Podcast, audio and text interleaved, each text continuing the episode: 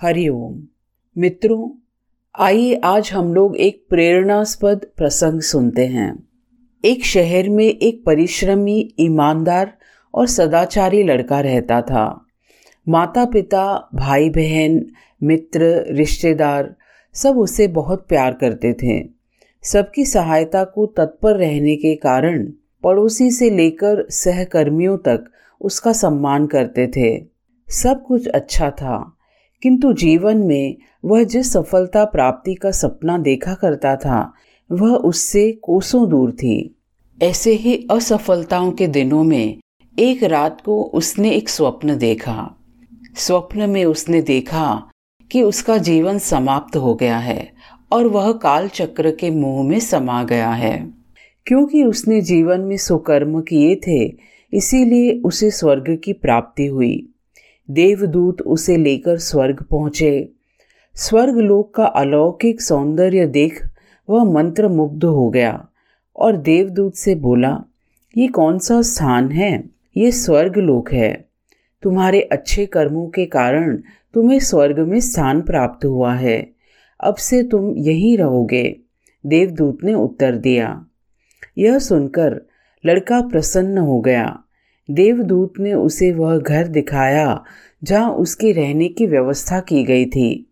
वह एक आलीशान घर था। इतना आलीशान घर उसने अपने जीवन में कभी नहीं देखा था। देवदूत उसे घर के भीतर ले गया और एक एक कर सारे कक्ष दिखाने लगा। सभी कक्ष बहुत सुंदर थे।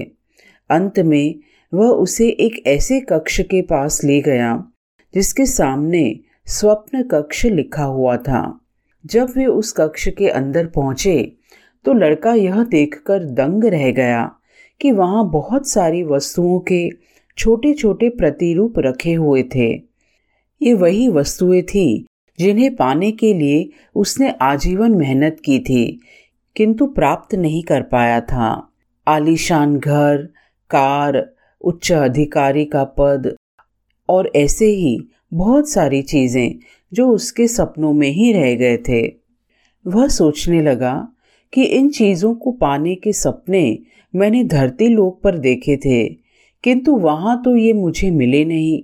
अब यहाँ इनके छोटे छोटे प्रतिरूप इस तरह क्यों रखे हुए हैं?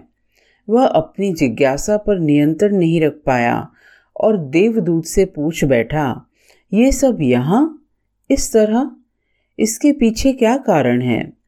देवदूत ने उसे बताया, मनुष्य अपने जीवन में बहुत सारे सपने देखता है और उनके पूरा हो जाने की कामना करता है, किंतु कुछ ही सपनों के प्रति वह गंभीर होता है और उन्हें पूरा करने का प्रयास करता है। ईश्वर और ब्रह्मांड मनुष्य के हर सपने पूरे करने की तैयारी करते हैं, लेकिन कई बार असफलता प्राप्ति से हताश होकर और कई बार दृढ़ निश्चय की कमी के कारण मनुष्य उस क्षण प्रयास करना छोड़ देता है, जब उसके सपने पूरे ही होने वाले होते हैं। उसके वही अधूरे सपने यहाँ प्रतिरूप के रूप में रखे हुए हैं।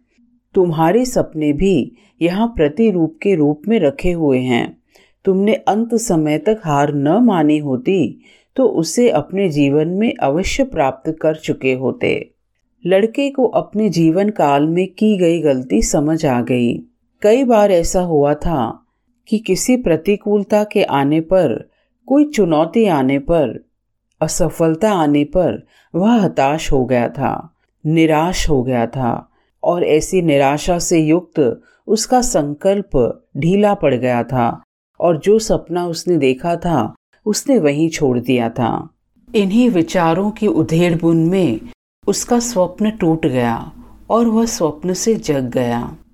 मन में विक्षेप होने के कारण उसके मन में काफ़ी देर तक उथल पुथल चलती रही और उसी स्वप्न को मन में बार बार विचार करने पर उसे एहसास हुआ कि वह कहाँ गलती कर रहा था। वह कई बार महान स्वप्न तो देखता, लेकिन थोड़ी असफलता प्राप्त करने पर वह उस लक्ष्य को छोड़ देता और फिर कोई नए लक्ष्य की प्राप्ति के लिए प्रेरित हो जाता।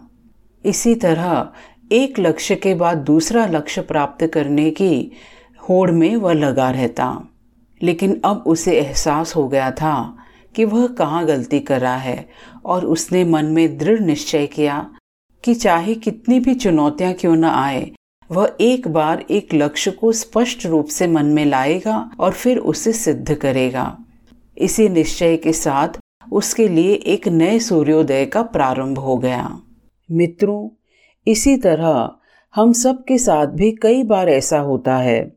हम कई बार अनेकों महान लक्ष्य रखते हैं, लेकिन यह स्वाभाविक है कि किसी भी लक्ष्य को प्राप्त करने के लिए हमारे सामने अनेकों चुनौतियाँ आती हैं। अनेकों कठिनाइयाँ आती हैं, प्रतिकूलताएँ आती हैं। लेकिन जो व्यक्ति इन प्रतिकूलताओं के सामने, इन असफलताओं के सामने अपने संकल्प में ढीला नहीं पड़ता है, अपने संकल्प के प्रति सच्चा और दृढ़ रहता है, कभी भी हार नहीं मानता है, वही व्यक्ति अपने लक्ष्यों को सिद्ध कर पाता है। मित्रों, हम लोग ऐसे ही कई बार ईश्वर से भी प्रार्थना करते हैं। हम ईश्वर के समक्ष अपनी प्रार्थना रखते हैं कि हे प्रभु, ये हमको प्राप्त हो जाए और उसके प्रति हम कुछ प्रयास करना शुरू भी कर देते हैं। लेकिन इससे पहले कि ईश्वर हमारी कोई मनोकामना पूरी करें, हमारा मन तुरंत ही कुछ और प्राप्त करना चाहता है। आज हम सोचते हैं कि हमको एक गाड़ी प्राप्त हो जाए। लेकिन कल हमारा ही लक्ष्य बदल जाता है। हम सोचते हैं कि काश हमको एक अच्छा घर प्राप्त हो जाए। और कदाचित पूरा ब्रह्मांड हमारे इस स्वप्न को पूरा करने में लग जाता है कि तब तक हम कुछ और सपना देख लेते हैं, कोई और संकल्प कर लेते हैं। तो कई बार हम ही अपने संकल्प के प्रति दृढ़ नहीं हो पाते हैं और इसीलिए हमारे संकल्प सिद्ध नहीं हो पाते हैं।